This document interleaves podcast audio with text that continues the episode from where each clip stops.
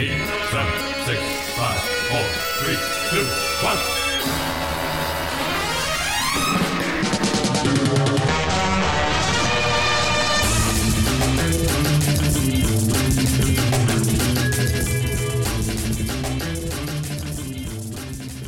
Hey, it's the 91st episode of the OpFat Cast. I am Steve Cuff. Joining me, we've got Jack Eason. Hey, Steve. You know, I mean, what is this like? It, 50 minutes to get your computer up and running? Do you have like a gateway from 2002?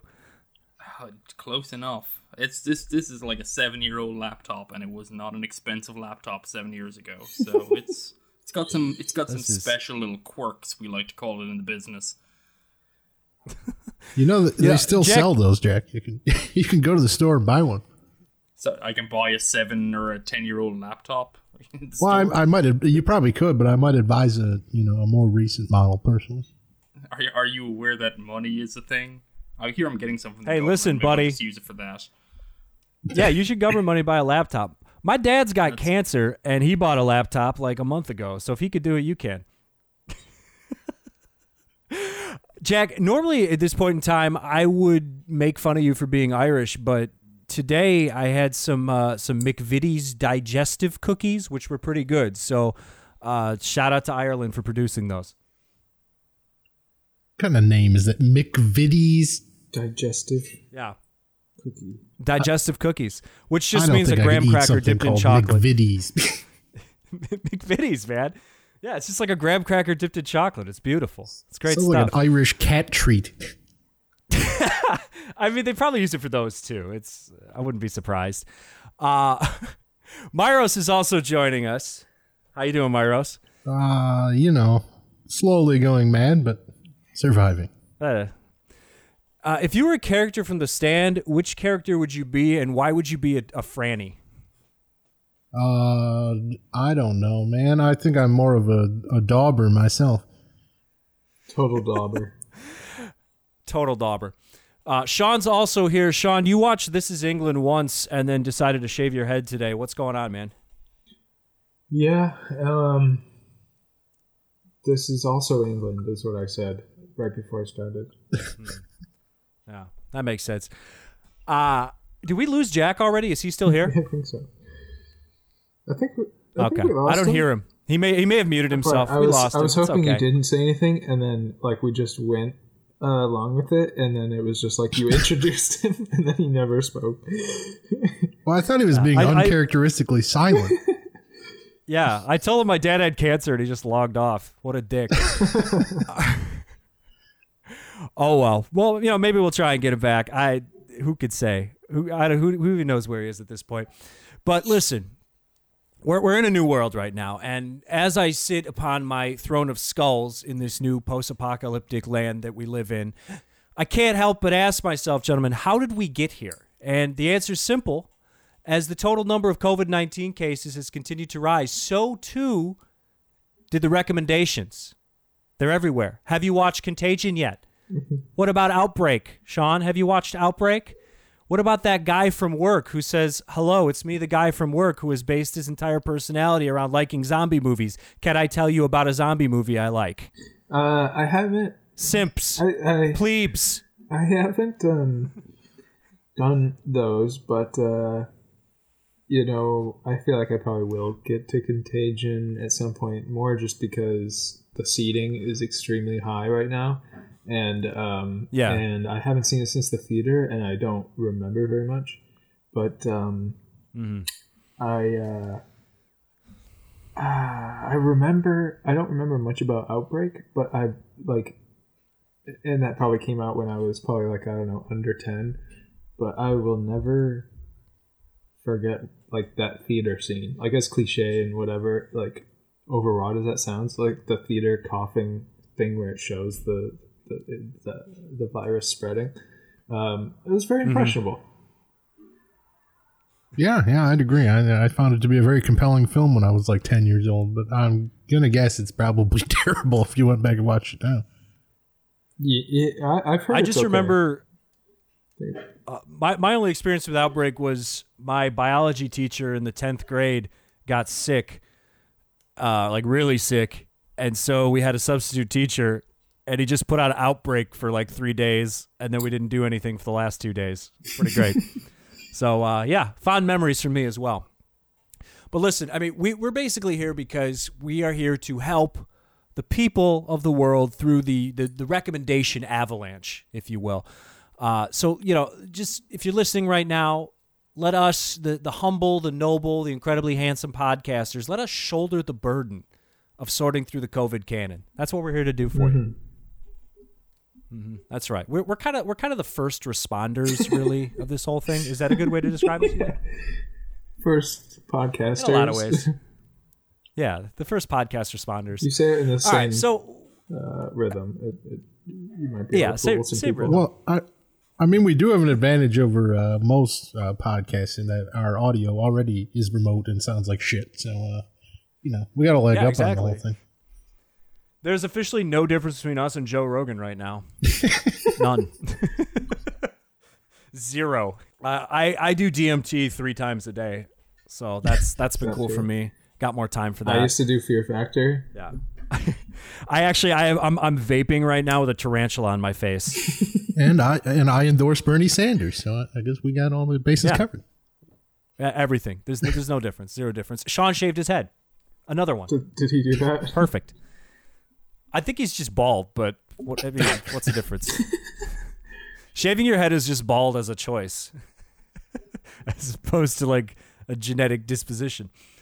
Uh, well, okay. So for this episode, we figured we just we tried to pick out some movies that are thematically relevant to this this whole you know contagion everything all these things that people are telling you to watch we figured let's get some stuff that's it's about isolation it's about end of the world bullshit but let's try and talk about some things that maybe everyone else isn't talking about right now possibly um, and the first one we picked I, I don't even know if it falls into that category but for me selfishly i kind of wanted to rewatch it because this is a movie that has stuck in my head for a long time, mostly because when I first saw it, it really rubbed me the wrong way.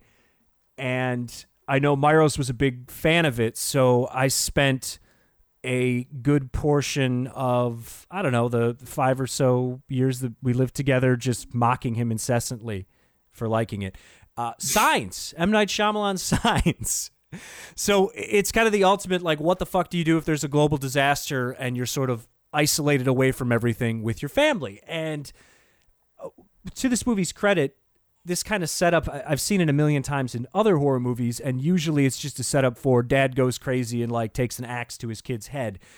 Uh, but this is, especially for the first at least half, if not more so, it's a pretty compelling, tense family drama about grief and loss, Yeah, it's which I was not expecting. yeah, it, it's um, and just on a technical level, it's just like very uh, it's very well made. Like the way that he he moves the camera, but also the way that he centers on people and cuts between people in conversations. He just has a has a knack, or at least had a knack, um, of really drawing drama out of uh, conversation and reactions. And obviously, Mel Gibson was great uh, casting choice, but um, yeah, he, he's his technician skills, his technical skills here are, are really uh, impressive, and that's something that I I wouldn't have. I don't remember picking up on, but obviously responded to the same way a lot of people respond to Spielberg, which is who he was sort of like primed by the critics as being, you know, the the the, uh, the next Spielberg. Um, but you know, he's Yeah, he, the next Spielberg, the next Hitchcock. yeah, he definitely had that same, you know, sensibility. You know, obviously he's not Spielberg, but um, you know, the same way that people respond to Spielberg uh, in such a visceral way, especially kids, because he's just like this technician. Uh, I think he definitely like Sign seems like to me. I haven't seen the most recent one, but Sign seems like the one that is really has it together. And then also you have like this awesome performance, uh, which helps. Yeah. Uh, I'm- I'm just you're glad okay that with not M. seeing Night the most recent one. It's real bad. What is what even is his latest What? movie? oh, Glass. Oh, yeah, Glass. Yeah, Glass. That's right. People like it. Yeah, I Yeah. I Well, then he had his movie about the the kids who stay with the creepy old people. That was fine. That was a fun one. That was his comeback. Uh, whatever. Sa- what about Satan in the elevator? He only produced. He didn't that. direct Don't you hate that. when that He only produced it. Oh, he just wrote it. Oh, okay. Oh. Close enough. Close enough. But I, I just I'm glad that he, M Night Shyamalan was he kind of had his big hits in the early 2000s because can you imagine if M Night Shyamalan like his career took off a decade after when it did? Can you imagine M Night Shyamalan dealing with Twitter? I, Yeah. I don't think it would go too well for him. Just the fact that like people are just blowing gas into him, like, "Oh, you're the next Spielberg. You have all this to live up to." And then how do you how do you ever live up to that? And the answer is you really don't. If someone says you're the next Hitchcock or the next Spielberg, that's the kiss of death. And for me, after rewatching this and kind of thinking about his other films that I've seen recently and some not so recently, he's really more the next Tobe Hooper in my mind, where he's got clearly he's got all this this technical skill and he could be a compelling storyteller, but at the end of the day, he's going to do whatever the fuck he wants to do. And also he doesn't take kindly to producers or critics or anyone else who says maybe you shouldn't do that. And this is kind of his this is his probably his poltergeist, I guess, in a in a way where he he really steps into his own and creates a movie that's uh, uh, maybe not quite family friendly, but this is the kind of thing that you you could watch this with kids. It's not like gory or anything. Um, but then after this, it just it's almost like all of the critics got into his head, and then he became the M Night Shyamalan that everyone decried for a solid decade when he started making shit like Lady in the Water. After Earth. I never saw that one. Again, coming back to this, it's it's interesting. never saw that or Uh, the the Yeah. Will Smith one. thing. Yeah, I think it's it's weird um, to me watching this again because this is a film I remember really, really loving when I saw it first. I re- I really loved it. I felt it was I was incredibly engrossed and involved in this film up until literally the last ten minutes, and then it just falls apart, and I hated the film for the way it resolved itself. And watching it again, I kind of it did- didn't bother me as much. The ending is definitely bad, but I think I can appreciate and kind of knowing that's going to happen. I can appreciate more what's going on. Why do you But, think kind it's of- I think there's. Why do you? Th- why do you? Why do I think it's bad? bad? Yeah. Uh, Well, I mean, it's kind of one of those things where there's just certain plot elements within it that I think just don't make a huge amount of sense. I mean, there, there's just a bunch of continuity things. I mean, it's it's got its War of the Worlds, uh, uh, whatever, um, you know, water kills the aliens who have decided the super intelligent aliens that attack. We've got uh, an alien who can jump onto the roof of a house but can't kick down a pantry door.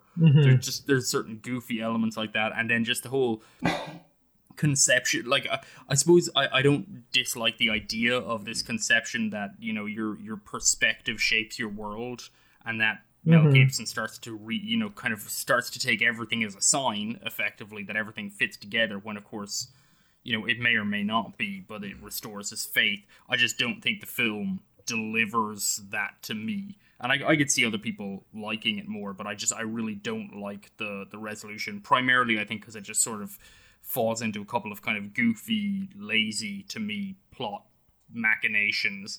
Um, but the thing I was going to say that I think I think is interesting is that um, a lot of what M Night Shyamalan would later be kind of crucified for his kind of his earnestness, his kind of self indulgence. There's a little bit of it on display here, down, up to including casting himself again in kind of a speaking role. Like Alfred Hitchcock was in all his movies, but he never said a word. He was, you know, blink and you'll miss it.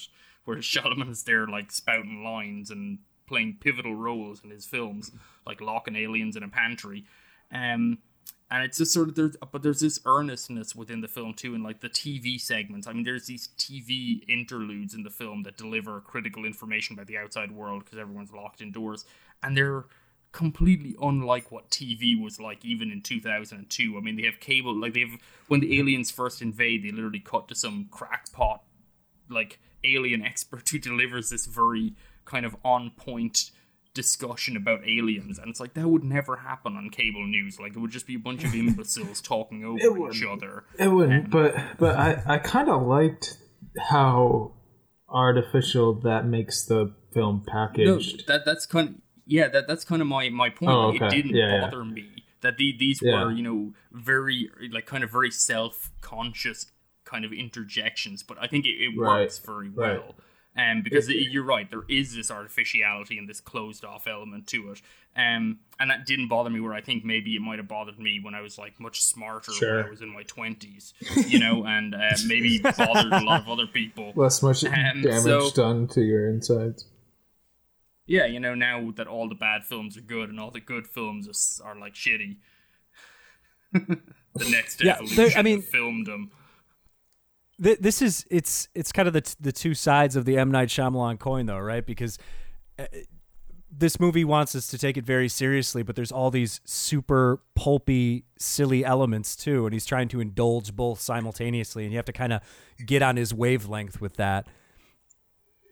Yeah. And then uh, the other part of the other part of this too is this is kind of the beginning of a period of Shyamalan films where he he's he becomes like the king of the elevator pitch almost where he has this great idea and a great setup and solid execution and then he doesn't know where to take it and i think that's where we get at the ending like literally when they go down to the basement and, and lock themselves in there that's where the movie starts to fall apart because it's the whole thing has been written into a corner I like the I like the metaphorically and literally I like the breathe part. I like that.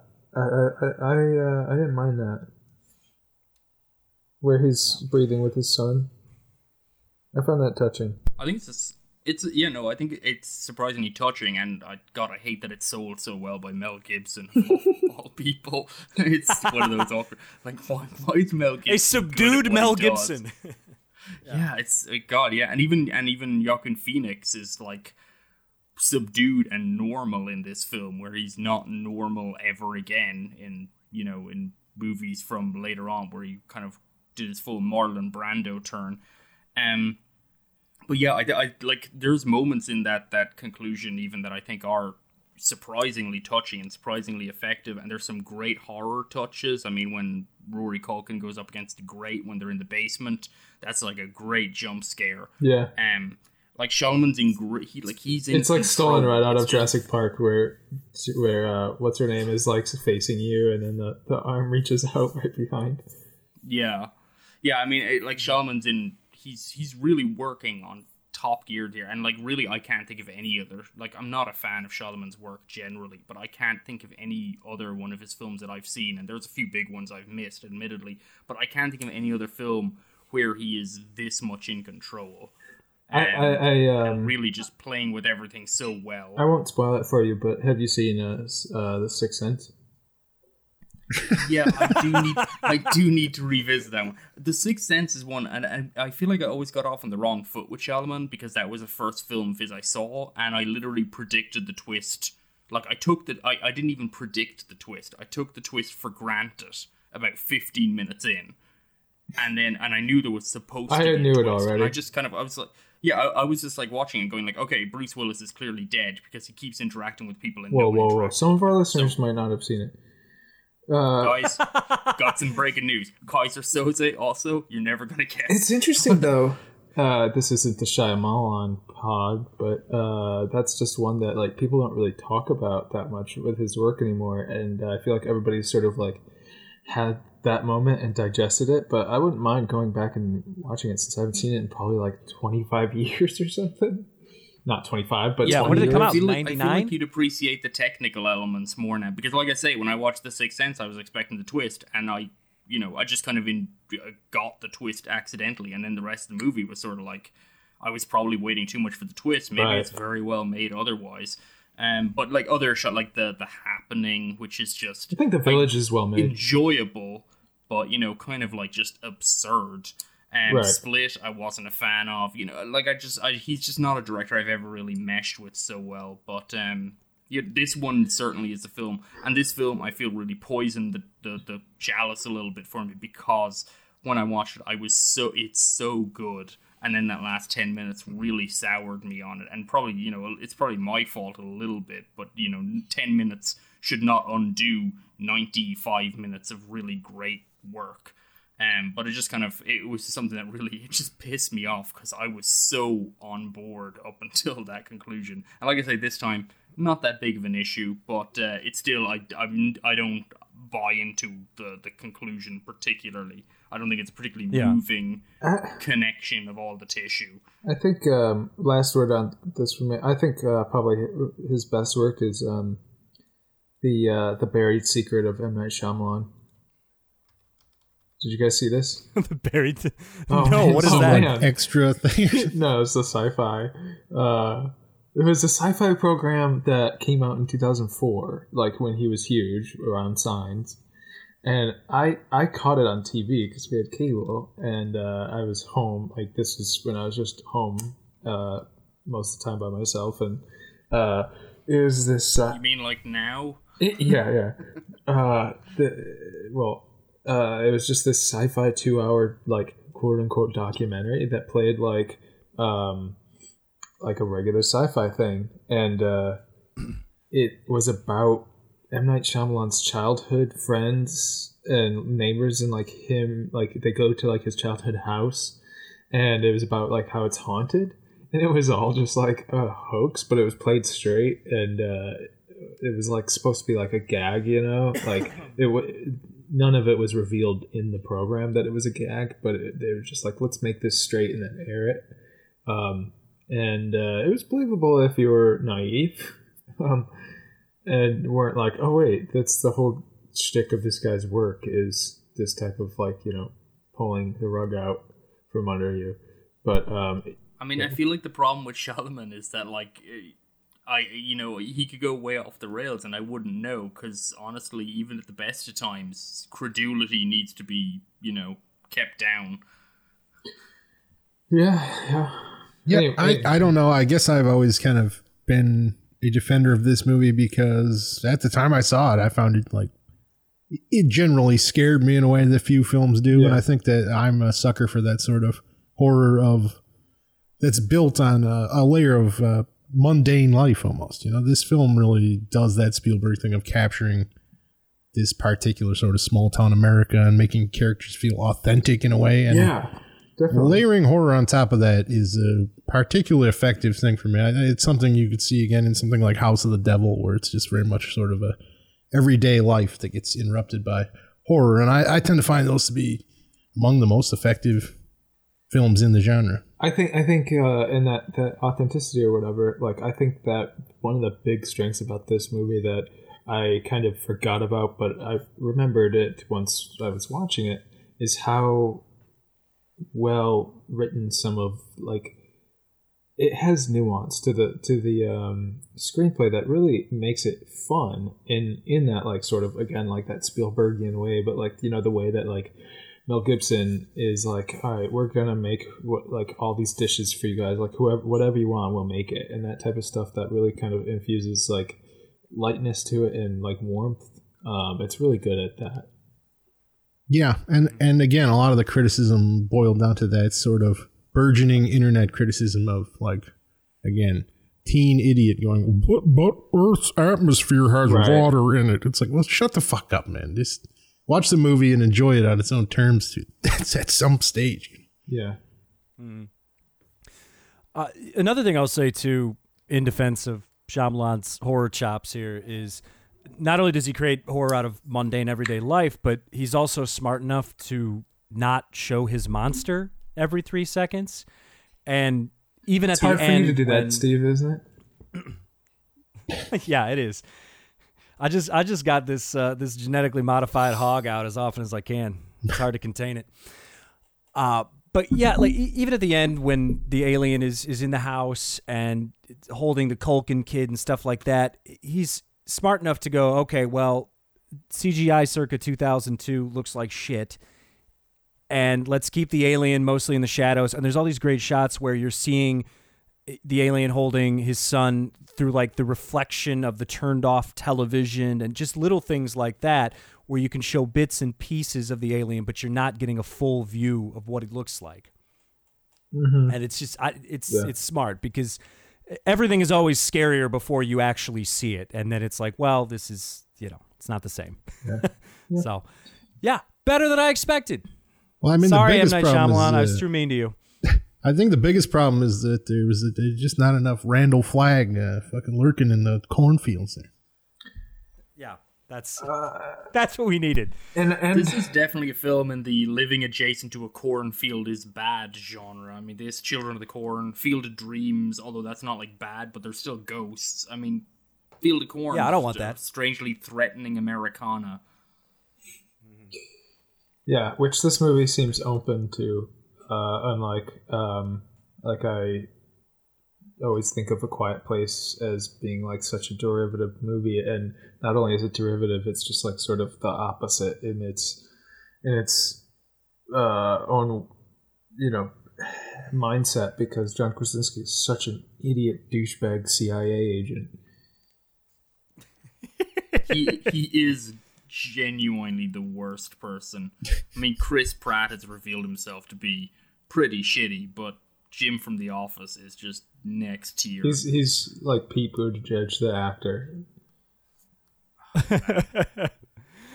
Listen, Chris Pratt, man, he's how how can you disparage a man who attends a Christian megachurch where everybody wears pleated khakis and plays acoustic guitars and then sends their gay kids to conversion camps? Like what what could Yes, possibly be and- wrong with that? Uh, It's true because he goes up mountains and hammers crosses into the landscape, just you know, on in his spare time. I guess it helps. Didn't he didn't he do his- some like he did some like fucking Bible diet or something where he's just like all I eat is like The fucking Bible? No, it's no. He, he eats he eats like honey and like vinegar from a sponge and uh, myrrh or something. I don't fucking know. I mean, Fucking it's a Bible from heaven. fast. Yeah, I, just, I don't know. He's got to maintain the Marvel bod, which means he probably also eats steroids. dude. Don't don't knock the myrrh diet till you try it. All right, we need to move on. All right. Yeah, we should probably move on. Well, I mean, so when you have a global disaster, what is it really? Whether it's a pandemic or let's say it's lizard related, what is it about? And the answer is it's not about destruction. It's not about your your fucking family unit, okay? It's not about that. Sorry, Mel. It's about one thing, bureaucracy. Which is what Shin Godzilla is all about and somehow it's like top three, maybe even number one favorite Godzilla movie that I've ever seen. It's amazing, absolutely amazing, and I don't know how it's taken me so long to finally watch it, but here we are. So I, I can't even remember. Was it Jack? Did you suggest this one, or did Jake suggest no, no, it? this, or thi- this was Jake's suggestion. He gets full credit for this because yeah, you're Full- full absolutely credit. right. Every disaster movie needs seventy percent more bureaucracy.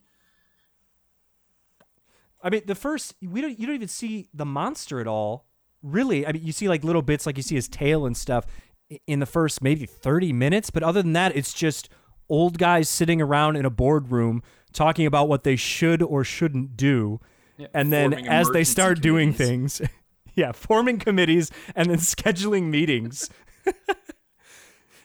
And meanwhile, feeling at the top increasingly screen- like my work from home life. Yeah, it's Yeah, it's- and then at the top of the screen, it's like every single person's title and position as they talk. You know, and at first you try and keep up, and then you realize it doesn't really matter. I don't need No, to know none of it. the Secretary of the Interior and the Deputy Section Chief of Agriculture or whatever. and honestly it's it's funny because it, it's so exaggerated almost like it's it's farcical all the bureaucracy and just the talking back and forth and the planning and the meetings and all this stuff but then it, it also really taps into the essence of godzilla movies which go back go grab your criterion box set go back and watch all your favorites. It's not the parts you remember as a kid when you were watching these on tv where it's just like oh godzilla knocked down the power cable. Yeah that's part of it but it's it's just as much about like scientists on a shitty set just talking endlessly about Yeah. what to do about Godzilla. Yeah, I was gonna say, boy, you guys should go back and watch Godzilla. I think you might enjoy the movies more than you thought if you really like this bureaucracy nonsense. Because these movies are Yeah. like a solid seventy-five percent nonsense chatter between people of authority. Did you see this one, uh, Myros? Well, I didn't watch it for this podcast Right, right. because I watched uh, The Stand instead of anything else because it's six hours long. Uh, but but I have seen it. I saw it when it was newer. Okay. Uh, So I quite enjoyed it. Uh, even I mean, maybe I found the bureaucracy business a little more tedious as someone who has seen uh, myriad Godzilla films, but uh, really interesting stuff, and the effects work is top notch, and it's it's it's, it's a cool movie. Yeah, I, I It rem- love the monster in this. The monster is cool. It, it reminds me a lot of, uh, like, strangely enough, because this is directed by Hideaki Anno, who's probably most famous for Evangelion anime productions. But like, this really reminds me most of like Patlabor Two, which is also which is an anime film directed by Mamoru Oshii, and is another film that is like about giant battling robots, but is actually mostly about meeting schedules. Like, it's it's another it's an animated movie, and they just animate like government bureaucratic Sounds like a discussions. Wiseman movie. I mean, if I think it's the closest you're gonna find from an animation standpoint. Like they literally, it's it's so much just discussion of politics and city ordinance and stuff, and then explosions in between. And it's just kind of strange to me that these two directors who were best known, two directors who were best known for anime, but have both worked in live action. Um, I'm just curious to what the what the draw is here. But I mean, the bureaucracy, of course, we joke about it, but I mean, it does play a role. This is a, film that's kind of about it's kind of unusual in that it really captures the kind of theories of disaster management, how a government has to move within a legal framework, has, has to figure out what's going on, what it needs to do, how to disseminate information, who needs to be where, all of those logistics. It might be right, it might be wrong. And then as this movie progresses, we have international politics playing a role, as of course Godzilla gains the attention of the United States, who are much are not portrayed kindly, but are probably portrayed quite accurately here as basically being like, if we just nuke it, we'll help you rebuild later. Um, and you know, various other. Eventually, they get assistance from France, but their assistance from France is because France is far away that they reckon they're safe for a while, so they'll buy them some time. Um, and there's just this wonderful interplay of all these things. And then, as Steve said, the action sequences, the destruction sequences are just glorious. They're just fantastic, and you know, reminds me again like End of Evangelion, which is one of the most visually spectacular films. Um, but yeah, I, I was I didn't know what to expect going into this, and as the meetings progressed, I was like, "Why is this good?" But it, it is. Yeah, that's that's a good way of putting it. And God, the like all the the effects that they use to actually do the Godzilla monster, like this isn't this isn't contemporary like CGI wizardry bullshit. It I mean it is, but in a different way. Like it's it's kind of goofy, cheap CGI, but they put this effect over it where it they try to make it look like the fake rubber suit Godzilla of the old movies but they do it with this like weird slimy looking computer effect and it just Yeah, it it just elevates everything it's visually it's like perfect for the tone of the It movie is. It is weird. It is weird that Godzilla, like CG Godzilla, still is like the huge, thick thighs of like um of a creature that has a man stuffed inside it. yeah Yeah, I think they, yeah, they I- pull off something with that uh, evol- uh, yeah, evolving uh, Godzilla. It's just an interesting idea that really works visually, and all the destruction stuff. It's it's probably the most like tangible and visceral Godzilla movie I've seen since like Godzilla 1984, perhaps, which is when they really tried to turn the series into more of a more of a mainstream sort of sci-fi horror franchise and it does something similar but this this feels grounded in reality in a way that even the the big american movies don't manage yeah completely. I and, well and just thinking about the last two american godzilla movies which I, I didn't enjoy but they weren't the worst thing in the world. And then seeing this is just like oh my god like i i, I don't think i could ever watch the american remakes again. So It's it's it's, so difficult. amazing Yeah, it's it's really. I mean, an American Godzilla is kind of a stupid idea to begin with, but of course Hollywood wants in on a on a successful franchise because I mean, it's really what what really charges this is we have Godzilla as a kind of a, an emblem as like this towering mammoth of like fate coming on shore and that mankind has to deal with it and it's an, an atomic fate it's a nuclear fate like he's specifically at some point they determine that Godzilla is literally nuclear powered um but you know, in Japan, that obviously has a very specific resonance as a country that's been bombed with nuclear weaponry. When America makes the film, they're the guys who dropped the bombs. Um, I mean, there would be a poetry. I, there, there would be a poetry to Godzilla smashing America, but not in America resisting the smashing, in a sense. Um, you know, so I, I think, and I think Shin Godzilla cap- captures very well that idea of because a big discussion within the film is the is militarization and and you know re-energizing a military force, which is a real talking point in Japan because post World War II Japan kind of didn't do that and under American uh, authority etc and Japan has remained very passive considering their their kind of economic standing militarily. So there's this that discussion in there and this creature this nuclear creature and how to respond and to respond aggressively with military versus uh, as they do eventually with technical know-how is kind of an interesting profile of of a post-war development of Japan itself. Um, you know, and these are just things that I, I I'm not saying couldn't be done, but I, you know, the other American like American Godzilla movies, they have no interest in doing that. They're just like big creature go smash, and that's Oh, it. sure. And this this would I- was thinking about that when I was watching this. Like, if you were to do just a, a shot for shot remake of Shin Godzilla, but do it with American actors, it would never work. There's all these scenes in the beginning, especially where they're concerned about not only taking military action, but also, all right, now that we've we've crossed that line and we're, we're taking military action, how do we avoid civilian casualties? And there's this great scene in the beginning where they have these like Apache helicopters that are ready to start shooting Godzilla, and they don't. They call it off because there's they notice that there's like two civilians just walking on the street or something like that. And all I could think was, if this is an American movie, not only would they still shoot Godzilla, but they would make it a point to like shoot the child in the head first. so, uh, none, none of this would work. kill that many people every day. Who cares? Yeah, it's no big deal. It's just a little collateral damage. Where this is just like collateral damage. Oh no, what are we gonna do? We fucking love collateral damage in America. That's totally our shit. We're super into it. So yeah, it's uh, it's an outstanding movie, and even I- if you're if you're was- if you're not into Godzilla, like this is something that I think anybody could get a kick out of.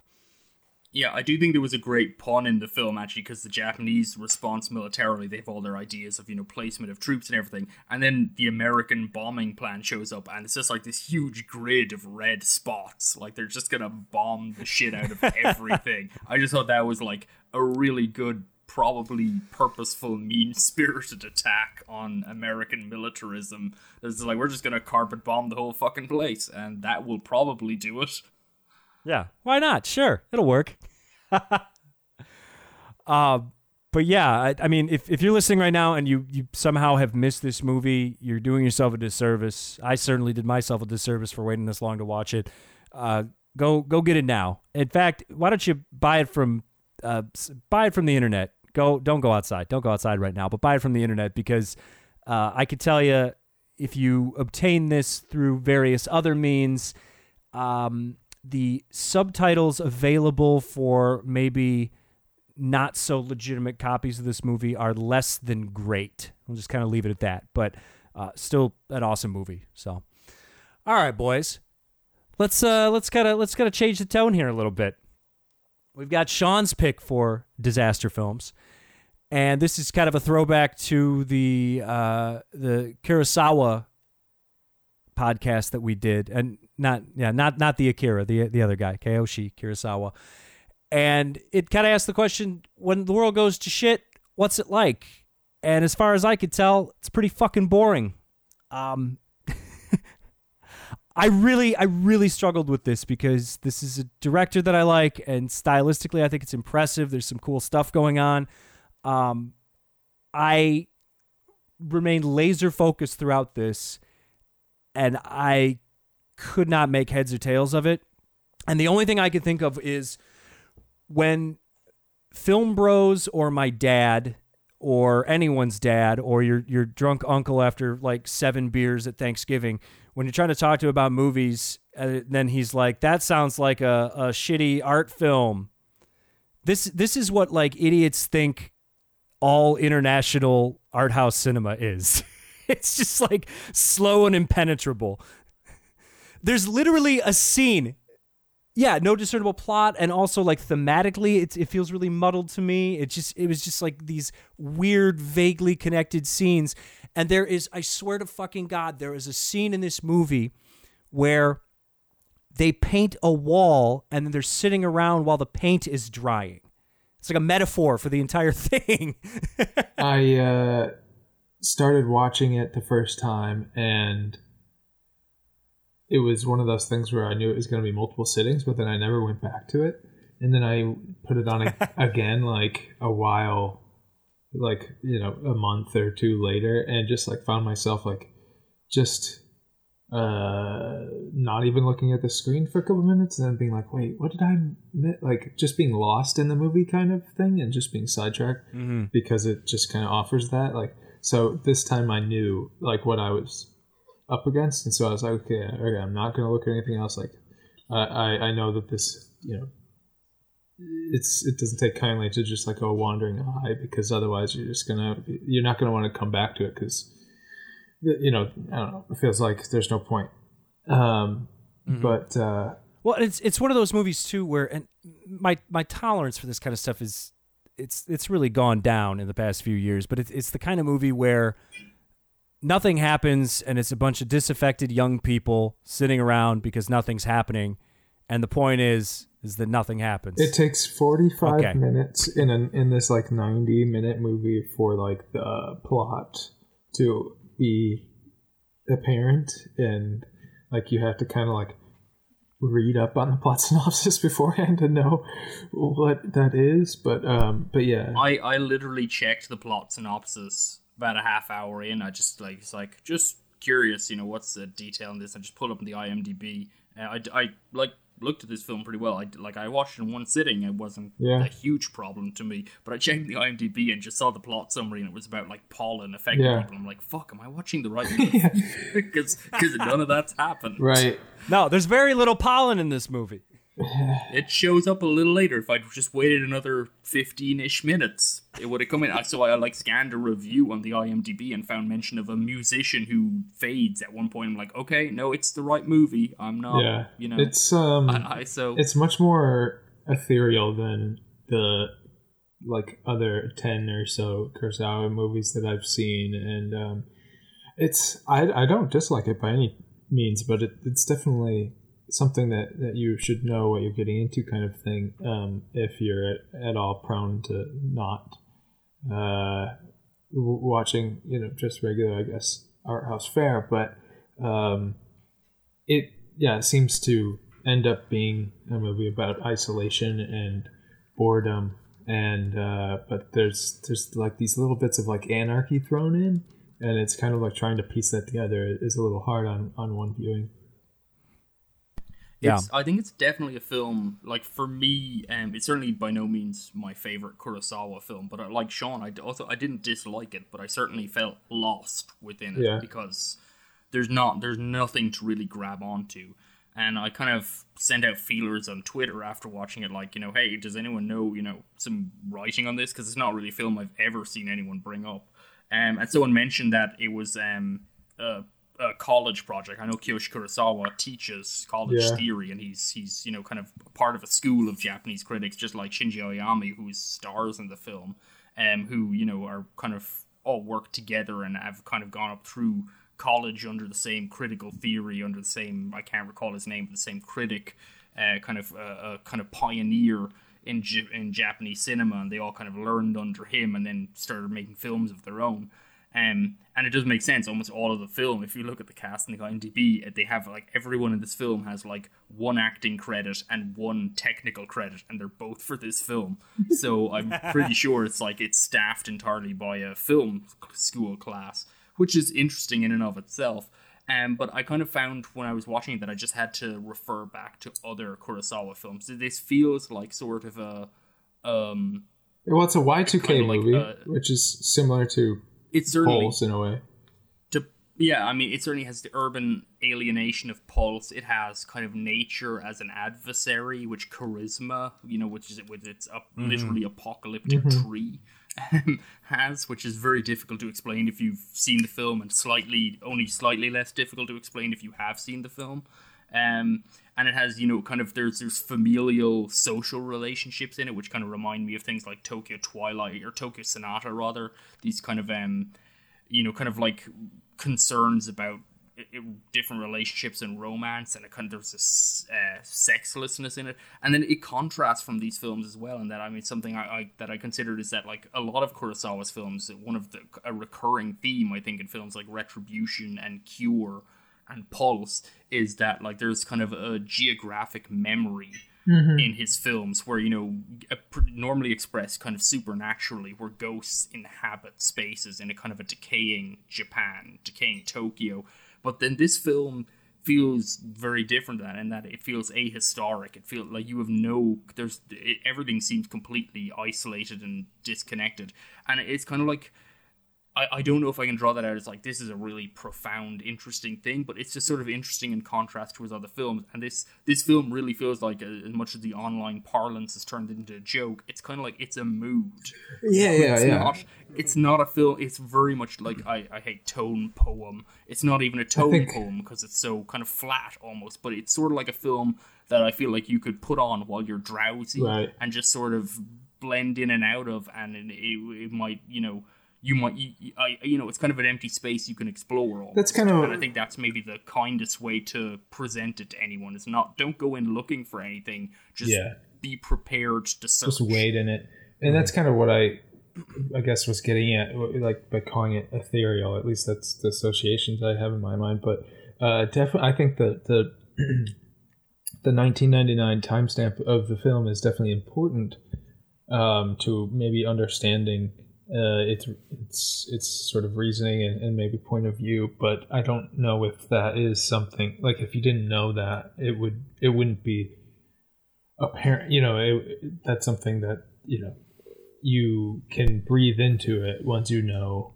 when it took place but it doesn't it doesn't inject that into itself Sure. Yeah, it's, Yeah. it's not like technical centered particularly, which Y2K was. I mean, what I was surprised about, honestly, having you know, I'm fairly familiar with Kurosawa's work, was I was watching this going like, this is touches on some things that like uh, Tsai Ming-liang would touch on and stuff like the whole and uh, what times it there. But I swear somehow this film is slower than a Tsai film, which is. Frankly, unheard of, practically. Um, Yeah. I wasn't expecting that. Interesting Yeah, the, the closest approximation that I could think of, as far as like things that I've seen in terms of matching the how impenetrable this can be, and and the pacing, and and like you said, how it's just it's just like a mood, and there's not much outside of that. Um, there's a a Turkish movie uh, called Uzak or Distant oh right and that that one I it's from a director uh, Nuri Bilge Ceylan. I'm sure I'm saying that completely wrong. And he's got a handful of really critically acclaimed movies and this is this is one of his earlier films, but it's it's the same type of thing where it's just a guy and like his his cousin comes to visit and they're both just super depressed and they just kind of sit in a room and talk about basically nothing and there's like nothing essentially happens. They're just bummed out and they talk about it. And the dialogue is still super sparse. And it's the same thing. It's like, oh, and the tone here is bleak hopelessness. And that's it. That's kind of what you're working with. And th- this one, Barren Illusion, is it's that times 10 it's it's because in addition to just being being this like kind of just sparse mood piece there's so little that happens it's mind-blowing but Yeah, yeah. the- at the least at least it's interesting in a way Yeah, I mean, the, the major centerpiece of this is literally some people kicking balloons around in a park and then s- flattening the balloons, and then the guy runs around holding the like popped balloons like they're gonna float in the wind, but they don't, and that's like Mm. probably the big set piece. yeah stationary camera So which is yeah, watching and them kick the balloons And there, there's a couple of other things like there's a marching band that show up. I don't know what that is. I saw some people. I saw a review that was kind of like commenting on that as maybe a cult, like it's the idea that everything is so culturally sterile that they were like uh, emulating Brazilian uh, samba music, kind of football fan kind of stuff. I, I don't really buy that particularly, but there might be some truth to it. Uh, but you know, there there's still elements I really I don't I can't place I can't place them in Kurosawa's work or in this film. Um, so yeah, I, but at the same time, I feel like this is uh, definitely a, a film I like because it is it is like ninety six minutes long. It doesn't hang around for that long. It feels maybe longer than ninety six minutes, but since it's reasonably compact, it doesn't like really grate too much. Uh, so I kind of feel like it's it's kind of film you could just take out when you're sort of want to watch something but you really don't know what you want to watch and just kind of see what happens. Yeah. That's fair. Yeah. I don't know. For, it Well- sounds to me, it sounds to me like you guys are saying uh, it's bullshit that Parasite won Best Picture. They should they should all give that shit to America. I mean, yeah, that's that's what it really boils down to. And I it, I, I do have to say it is award only 90 minutes long. it's it's only 90 minutes long, but it feels longer than The Stand to me. That's if you need a, a point of comparison, Myros. uh, that's Ah. that's saying something. Well, listen, enough about this shit. Let's talk about some real art, some real high fucking art. So our final movie here is uh, it's this is Steve Cuff Film Festival Classic. Uh, I, I chose this one, even though I I had never seen it. I just heard about it. I, I read about it at certain points. I knew of it, and somebody warn you. somebody in our Slack chat mentioned it, and then it just like turned on a light bulb, and I knew we had to do this. And this movie is from director Herman Yao. It's a uh, nice little Category Three horror film. And Herman Yao, as you may remember, is the guy who made The Untold Story, another Category 3 horror film. And that's a movie about a person who murders some people, then goes on the lam, and then he starts working at a restaurant decades later, and then he starts killing people again. So if that sounds familiar, it's because it's also the plot of Ebola syndrome, except Ebola syndrome says, hey, what if we did that same movie, but now there's Ebola? Sure, why not? Why not? Uh, Jack, uh, what the fuck, man? I, I think if fuck? any of us could answer that. Um, yeah, Ebola syndrome is um, it's a film I've uh, long championed, um, along with along with fellow Hong Kong film uh, Red to Kill. Uh, which, if anyone wants to watch that, Red to Kill, quality film. These are two films that, if you ever want to just like tune your barometer on just bad taste, these are two films you have to see because otherwise you are not getting a full perspective. Uh, Ebola Syndrome is just an outlandishly mean spirited, awful film, cruel, disgusting, racist film. Um, yeah, I, I, and it, it, like watching it this time, I, I've actually I enjoyed it less this time. Sadly, it it didn't hold up. Who could imagine? I remember it being more fun than it actually is somehow. Um, and it's it's weird. Anthony Wong plays the main role, who was in Untold Story as well. And in Untold Story, he did you know in Untold Story, Anthony Wong won the like Hong Kong Oscar for Best Actor. Are you serious? Yeah, yes, That's like did. giving Best Actor to like Henry Portrait of a Serial Killer or something. Like I know, no, and, and that's this is why Hong Kong cinema is amazing because this can happen. And Anthony Wong is a great actor, and he's won many awards. And then he also shows up in Ebola syndrome, where he is just a sniveling, shitty rapist who is convinced he's being bullied by everyone, and then just goes out and does heinous crimes, mostly against women, but also against other people, while insisting everyone else is mean to him. And that's the whole film. And and it, i mean for anyone who's not aware of the plot he gets infected with ebola by literally raping an african woman uh, which is pretty racist if you're if you're keeping score that's quite racist um and then Well, and, he- and the people the people who have Ebola in this movie, they're all like just like racial caricature, like African tribes people. Oh my god! The Af- oddly enough, the African like the, the the African tribe elder has better English than anyone else in the film, which I thought was a really funny joke, an accidental joke. But anyway, he contracts Ebola, but he is one of he is as a doctor very reassuringly uh, tells us in another scene. He's one of the one in ten million people who will basically survive Ebola and become uh, immune to it, but then be a vector for it and transmit it through his spit or blood, or very importantly, through his semen, which will become a recurring theme in this film. And it's like it's a film that I, I am trying to like. I was really, I was really trying.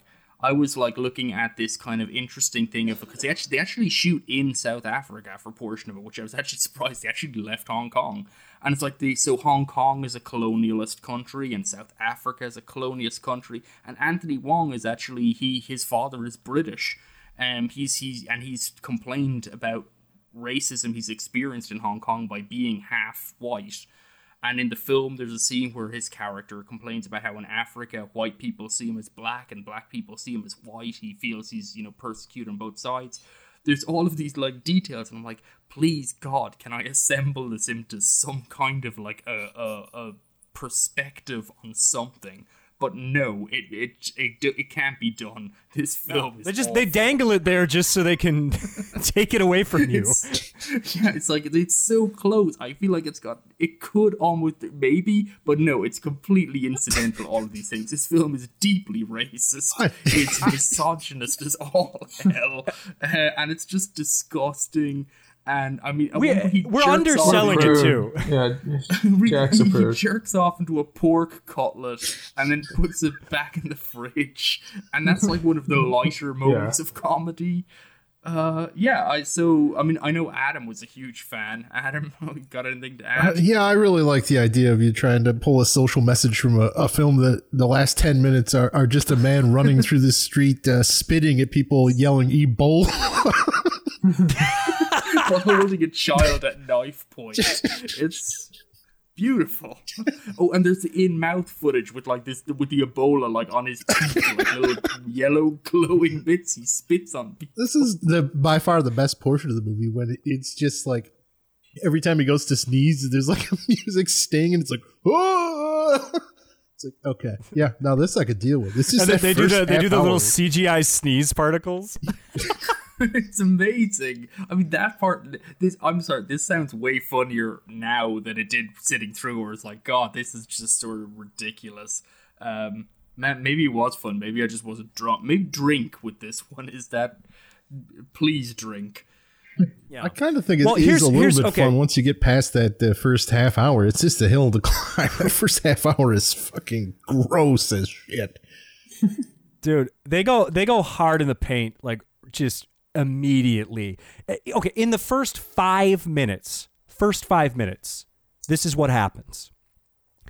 Um a sweaty, greasy ponytailed man bangs his boss's wife, gets caught in the act, and then proceeds to murder two people, cut off a woman's tongue, and then he gets peed on in which that's my favorite comical moment because it's not like a consistent stream it's just like a, a point of view camera from the crotch down in his face and it looks like they just dumped a dixie cup of water on him it's like the most uh, ridiculous that one pee. confused me because I watched it and I was like, with the version I watched, it was like, you know, this is uncut, like pro- proudly proclaims uncut edition of this film. And yet that piece shot, it's like, could they not have made slightly more? Because she pees on him for like literally half a second, Uh, and then it just cuts away. Our protagonist uh, also walked away uncut at the end of that scene. Uh, oh that's true because they were gonna cut his dick off but they didn't yeah, and he, he said it's sm- it's so small already.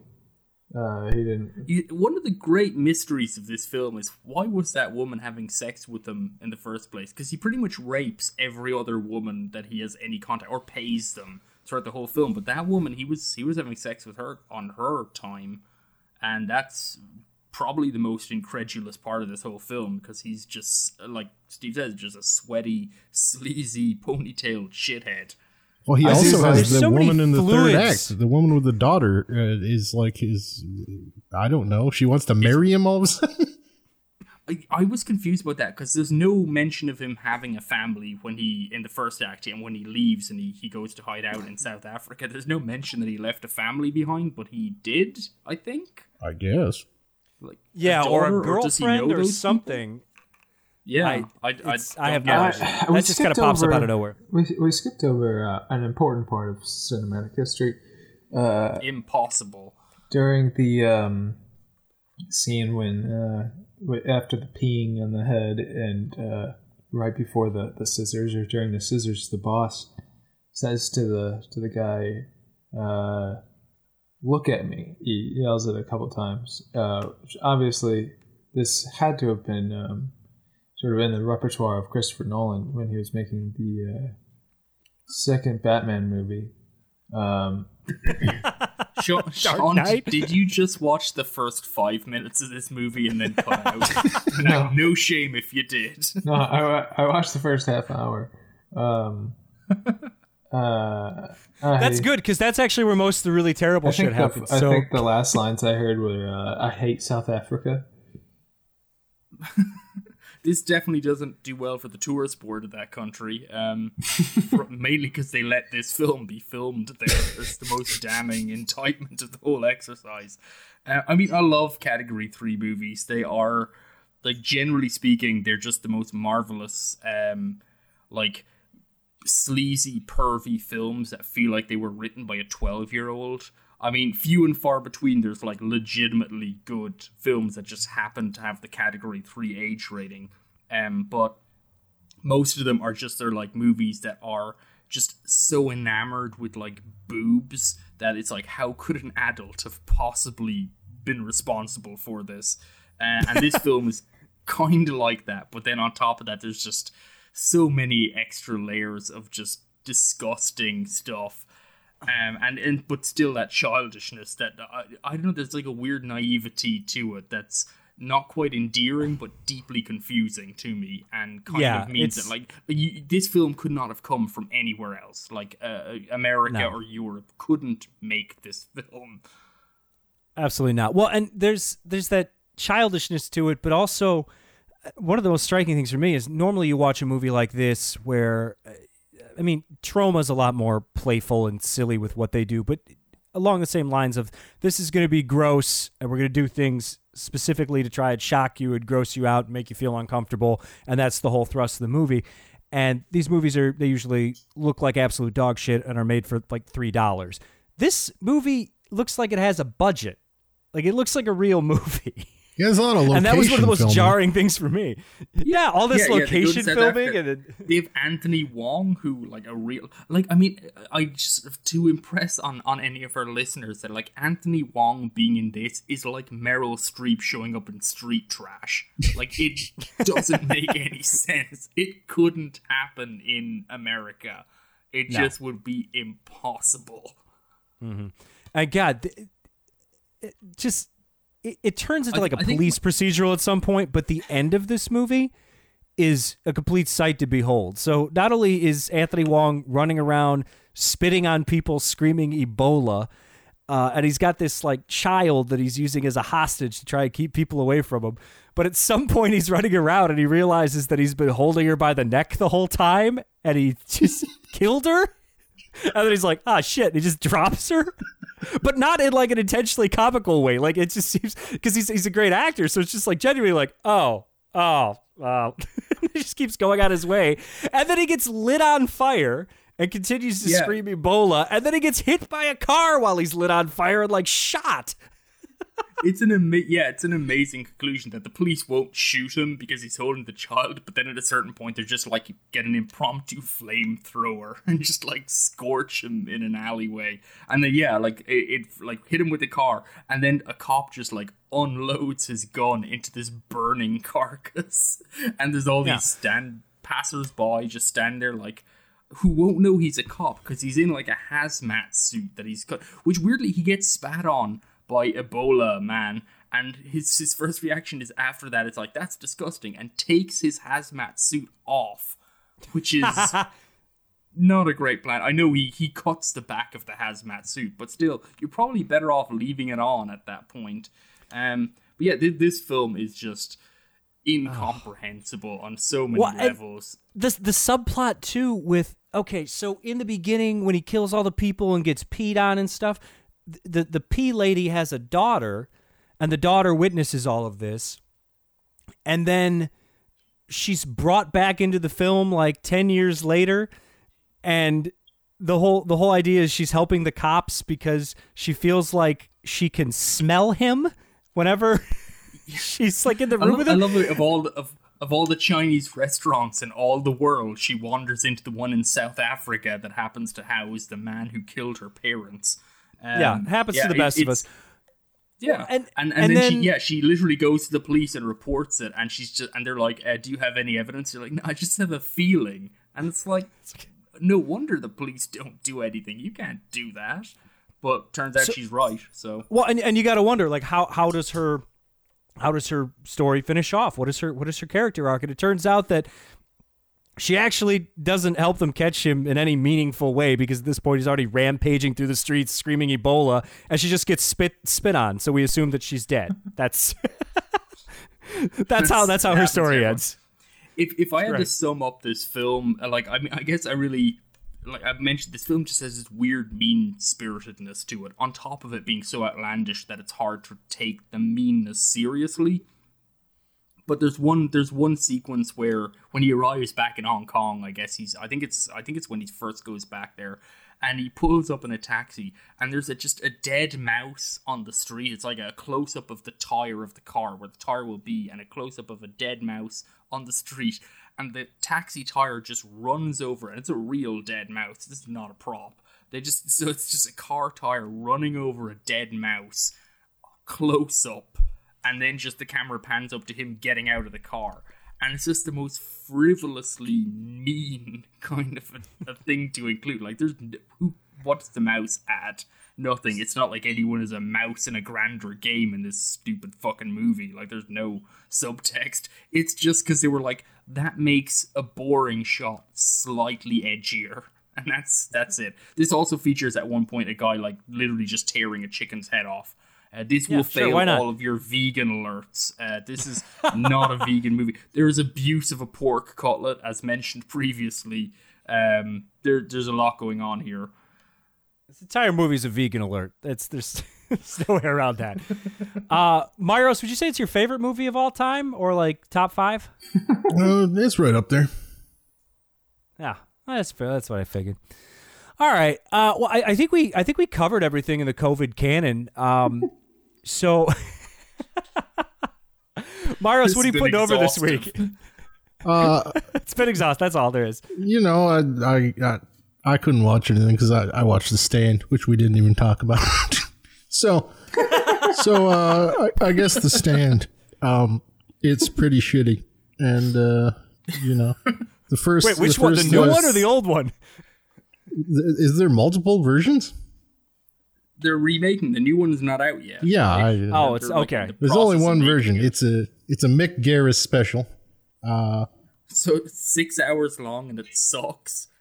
Uh, the first hour and a half, uh, which is the most uh, applicable to our, our venture here, uh, it's just kind of like Outbreak. It's it's pretty decent. It's it's compelling. It's probably the best work of Mick Garris's awful career.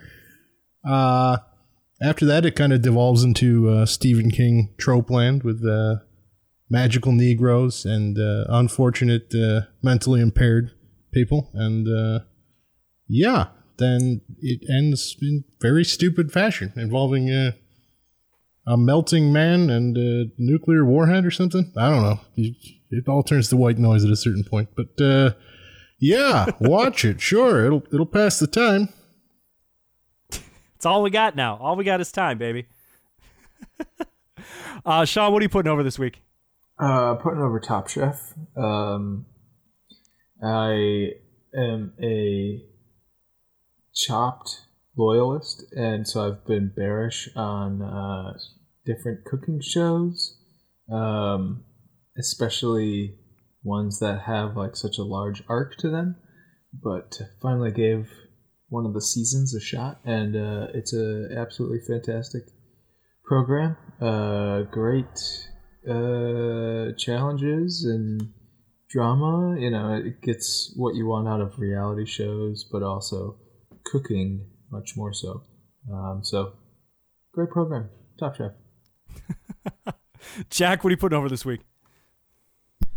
I'm I'm gonna I'm gonna put over the film we probably should have talked about rather than Ebola syndrome, uh, which is Tsai Ming-liang's The Hole, which is a film that's actually about a, a virus sweeping China. It's it's very eerie watching it in the current current time when we're all locked indoors, etc. And it's a film about a pandemic, although the virus in this case makes people act like cockroaches and crawl around on the floor. It's a very strange detail, but the film itself is kind of about forging human connections. It's uh, essentially a, a man has a hole. Uh, there, there's a leak in a woman's apartment, and there's her apartment is endlessly flooding.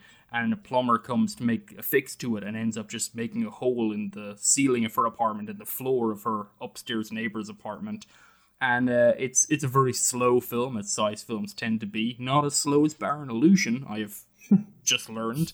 Um, but it kind of their- their unusual, the unusual kind of a relationship they forge. It's a film about uh, kind of urban isolation and making human contacts, and it's a very beautiful film, and it has these wonderful, strange uh, musical numbers inserted, um, kind of harking back to classic uh, Hong Kong pop music.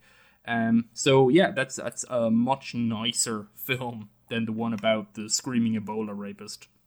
I, I can't believe that for a second. Impossible. All right. Uh, this week, I'm going to put over a movie called The Child from 1977.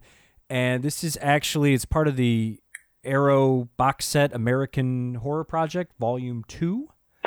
And it's it's like a it's one of those weird regional horror movies where like some guy in Nebraska probably shot it for twenty dollars and then it played in six theaters and then was completely forgotten about, but briefly resurrected on VHS at some point.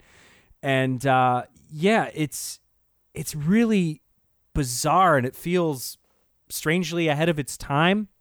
You know, it's it's from '77, but it it honestly predates it predates Evil Dead, but it, it feels like proto Evil Dead in a lot of ways.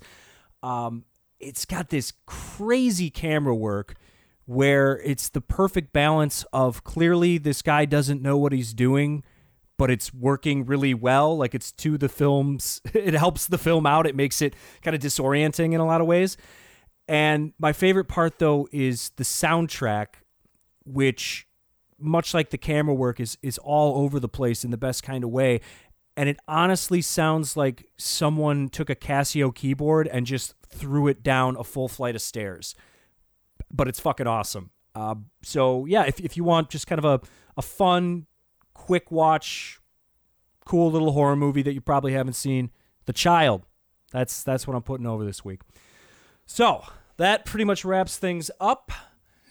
If you are listening right now, make sure you uh, follow us at Optimism Vaccine. That's a good place to yell at us about things, tell us why we're wrong, tell us why uh, Ebola syndrome is actually a beautiful anti colonialist text and we're completely wrong about everything and why we are kink shaming the man for fucking the pork cutlet. That that would be a good place to tell us that. if you don't want to tell us on Twitter, you can email us at optimismvaccine at gmail.com. Myros is standing by, hitting refresh uh, a thousand times a day, just waiting for those emails to pour in. Uh, if you want to follow me on anything or Then yell at me when they do come in, specifically, he just deletes them. But he, he deletes them. That's what it, he's, he goes. Ah, there it is, and then he hits delete. Talk, talk to Adam about the stand. Email Adam Yeah. about the stand. Yeah, you know, Email Adam about the stand. we gotta have stand solidarity. dude I'm, why don't you why didn't you Maros why didn't you tell me that we got like three emails about impractical jokers uh, like press screeners in our inbox why are we talking about the impractical jokers right now It's a good question. They probably would have gave us a, that's good some link to a free video or something. Big, big doings. Dude that's it's a, why it's the best thing ever it's like what if what if jackass was a bunch of like fucking trump voting boomers Hi, I'm Sal Lasagna. Today we're gonna go to the grocery store and see how many butts we can touch before somebody kicks us out. Ha! It's a great show. Come on. All right. Anyways, uh, yeah, enough about Sal Lasagna. Um, yeah, uh, so at Steve Cuff, that's at Steve C U F F on Twitter, Letterboxd, wherever. If you want to yell at me, Sean, where can people find you? Letterboxd Sean Glynis. Wonderful. Uh, Jack, how about you? I'm at real Jack Eason. That's E A S O N at Twitter. Beautiful. Uh, yeah, and make sure there's a link in the description of this podcast. Click that link. That will take you to our iTunes page. Please give us a five star written review. It helps us out immensely, helps our visibility, helps us make more great content for you. Um, you know how how will we ever do uh, a, a Whoopi Goldberg podcast if if we don't have your support? That's the question on the minds of every American right now. Uh, other than that, that that's I mean that's pretty much everything. Jake was supposed to be on this podcast, but he's dealing with some very serious family shit right now. So uh, Jake, we love you if you're listening. Uh, we're here for you, buddy. And that pretty much wraps things up.